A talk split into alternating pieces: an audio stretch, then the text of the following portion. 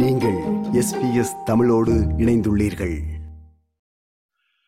இலங்கை சுதந்திரமடைந்து அடுத்த ஆண்டு பிப்ரவரி மாதத்துடன் எழுபத்தி ஐந்து வருடங்கள் நிறைவடைய போகின்ற நிலையில் இதுவரையிலான காலப்பகுதியில் வடக்கு கிழக்கு உள்ளிட்ட தமிழ் பேசும் மக்களின் அரசியல் தீர்வு உட்பட பல்வேறு பிரச்சனைகளுக்கு இதுவரை தீர்வு காணப்படாத நிலையே தொடர்கின்றது. தாம் பல்வேறு துன்ப துயரங்களுக்கு முகம் கொடுத்து வருவதாகவும் அரசியல், சமூக, மொழி மற்றும் பொருளாதார அபிவிருத்தி ரீதியிலான பாகுபாடுகள் மற்றும் அநீதிகள் என பல்வேறு நெருக்கடிகளுக்கு தாம் முகம் கொடுத்து வருவதாக தமிழ் பேசும் மக்களின் பிரதிநிதிகள் தொடர்ச்சியாக தெரிவித்து வருகின்றார்கள். பதவிக்கு வருகின்ற அனைத்து அரசாங்கங்களும் இந்த பிரச்சனைகளை தீர்ப்பதாக வாக்குறுதி அளித்தாலும் சில அரசுகள் தீர்வுகள் சிலவற்றை முன்வைத்திருந்த போதிலும் அவை நிறைவேற்றப்படாமல் பிரச்சனைகளுக்கு தீர்வு காணப்படாத நிலையே தொடர்கின்றது.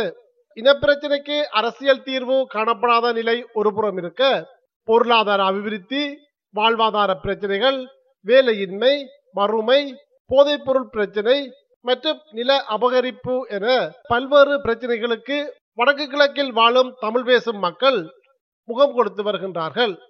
இவ்வாறானதோர் நிலையில் கடந்த வியாழக்கிழமை நாடாளுமன்றத்தில் சிறப்புரை ஒன்றை ஆற்றிய அதிபர் ரணில் விக்ரமசிங்க வடக்கு மக்கள் எதிர்கொண்டுள்ள பிரச்சனைகளுக்கு அடுத்த வருட இறுதிக்குள் தீர்வு காணப்பட வேண்டும் எனவும் இதற்காக வடக்கை பிரதிநிதித்துவப்படுத்தும் நாடாளுமன்ற உறுப்பினர்களுடன் பேச்சுக்களை ஆரம்பிக்க உள்ளதாகவும் அந்த பேச்சுக்களில் தமிழ் நாடாளுமன்ற உறுப்பினர்கள் பங்கேற்க வேண்டும் எனவும் கோரிக்கை முன்வைத்திருந்தார்.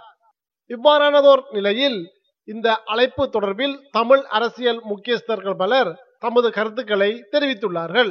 நேற்று முன்தினம் யாழ்ப்பாணத்தில் இடம்பெற்ற ஊடக சந்திப்பு ஒன்றில் பிளட் அமைப்பின் தலைவர் நாடாளுமன்ற உறுப்பினர் தர்மலிங்கம் சித்தார்த்தன் இவ்வாறு தெரிவித்தார். அதிலே ஒரு விஷயம், வடக்கு வடக்கு என்று கூறுவது, அவர் தனிய வடக்கிலே தான் தமிழர்கள் வாழ்வது போல கூறுவது ஒரு சரியாக எங்களுக்கு தெரியவில்லை. வடகிழக்கு, மலையகம், இப்படி எல்லா இடங்களிலுமே இருக்கின்றார்கள். ஒட்டுமொத்தமாக எல்லாருடைய பிரச்சனைகளும் தீர்க்கப்பட வேண்டும்.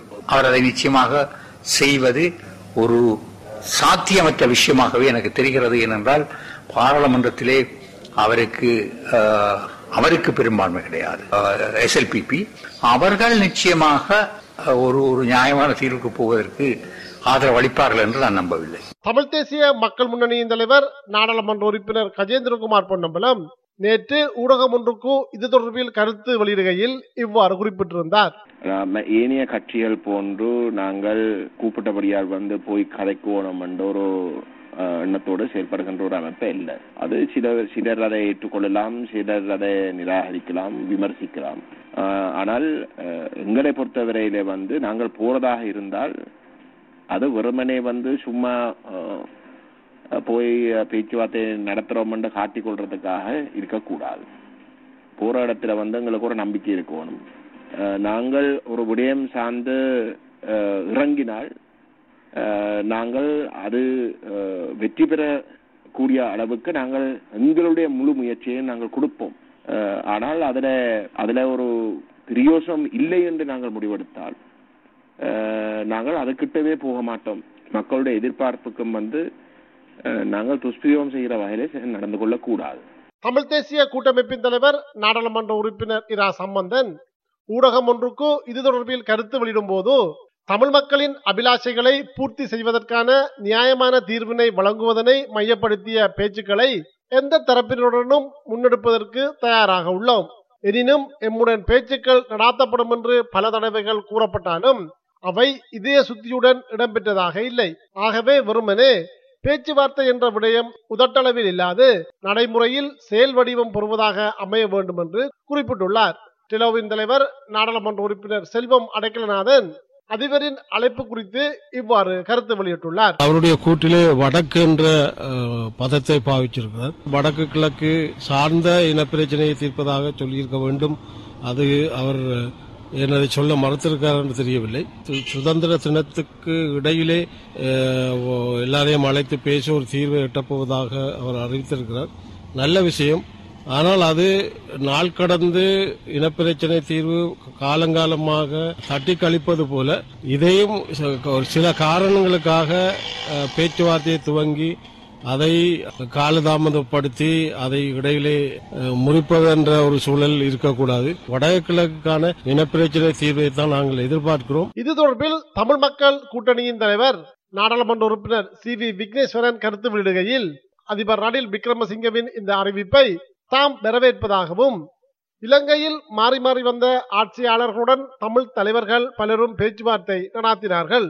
அவ்வாறு பேச்சுக்களை நடாத்தி கலைத்து விட்டோம், எதுவுமே நடைபெறவில்லை என்று குறிப்பிட்டுள்ளார். நேற்று முன்தினம் நுவரெலியாவில் இடம்பெற்ற ஊடக சந்திப்பு ஒன்றில் தமிழ் முற்போக்கு கூட்டணியின் பிரதி தலைவர் நாடாளுமன்ற உறுப்பினர் ராதாகிருஷ்ணன் இவ்வாறு தெரிவித்துள்ளார். ஜனாதிபதி அவர்கள் வடகிழக்கிலே இருக்கின்ற பிரச்சனைகளை தீர்ப்பதற்கு முன்வரானால் இதை நிச்சயமாக நாங்கள் பாராட்டுகின்றோம். மலையக மக்கள் இந்த நாட்டிலே வந்து இந்த நாட்டுக்கு செல்வத்தை தேடி கொடுத்த ஒரு மக்களாக இருக்கின்றார்கள். அவர்களுடைய பிரச்சனை இன்னும் தீர்க்கப்படவில்லை. இந்த மக்களுடைய பிரச்சனையை தீர்ப்பதற்கும் கௌரவ ரணில் விக்ரமசிங்க அவர்கள் ஒரு முயற்சியை எடுக்க வேண்டும். இது எஸ்பிஎஸ் வானொலியின் தமிழ் ஒலிபரப்பின் பார்வைகள் நிகழ்ச்சிக்காக இலங்கையிலிருந்து மதிவானன். இது போன்ற மேலும் பல நிகழ்ச்சிகளை கேட்க வேண்டுமா? Apple podcast, Google podcast, Spotify என்று பாட்காஸ்ட் கிடைக்கும் பல வழிகளில் நீங்கள் நிகழ்ச்சிகளை கேட்கலாம்.